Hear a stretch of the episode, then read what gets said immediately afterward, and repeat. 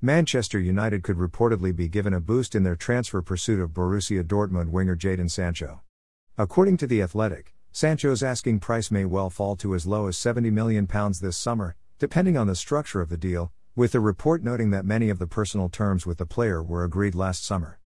Man United could do with signing a quality attacking player like Sancho, with the England international's pace and quality on the ball making him one of the finest wingers in Europe in recent years. Women's beach and pool leisure slippers and sportwear black mushroom. If the Red Devils could really secure Sancho's signature for as little as £70 million, it could be one of the bargains of the summer, and would surely help them close the gap on rivals Manchester City next season. Another thing in United's favour could be the fact that Sancho is close friends with Marcus Rashford, with the pair often playing online video games together, according to The Athletic. Moved fans will no doubt hope Rashford can do his bit to persuade Sancho to make the move to Old Trafford. Bet like a king with BitKing.